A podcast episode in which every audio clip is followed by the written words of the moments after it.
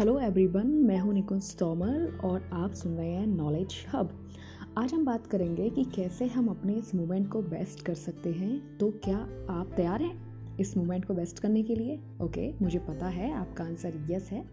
तो चलिए फिर बेस्ट करते हैं इस मोमेंट को। अच्छा मुझे एक बात बताओ, जो मोमेंट आपके पास है, वो कितनों के पास है? आप स्वीकारो या ना स्वीकारो ये सच्चाई मैं आपको बताती हूँ। अब तक जिस टाइम हम बात कर रहे हैं, उस टाइम तक। न जाने कितने लोग चले गए और न जाने कितने लोगों ने अपने प्रियजनों को खो दिया। लेकिन गाइस हम अक्सर अपनी लाइफ में एक मैजिक होने का वेट करते हैं। लेकिन कोई मैजिक ऐसे नहीं होता, ये हम सब जानते हैं।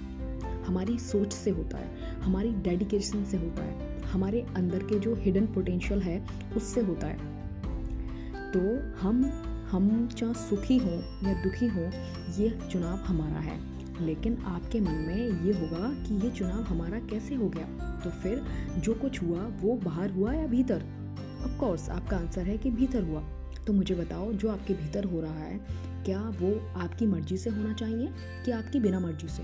तो आपकी मर्ज़ी से होना चाहिए। तो फिर हुआ ना आपका चुनाव? चलिए, सुनने के लिए बहुत बहुत शुक्रिया। मिलते हैं अगले एपिसोड में।